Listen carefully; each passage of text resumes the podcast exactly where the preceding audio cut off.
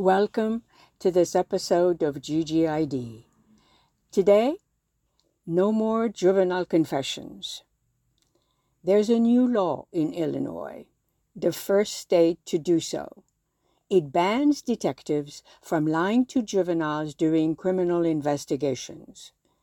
Using deceptive practices such as promising leniency or the fact that evidence may exist when in fact it does not, will no longer be permitted when detectives question people under 18, people who are far more likely than adults to confess. Such confessions have been shown to be wrong in 30% of the cases when they were obtained.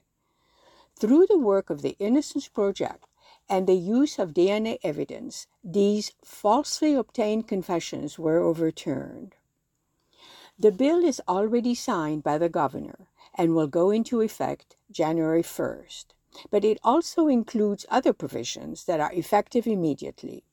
It asked for a study that would seek to reduce prison population through a review of resentencing action.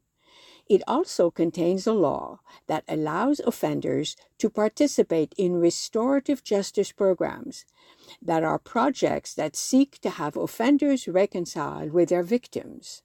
The bill does one more thing it seeks offenders' participation through precluding their statements to be used against them in future proceedings.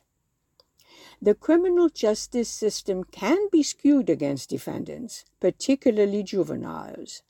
Efforts to redress that imbalance are welcome.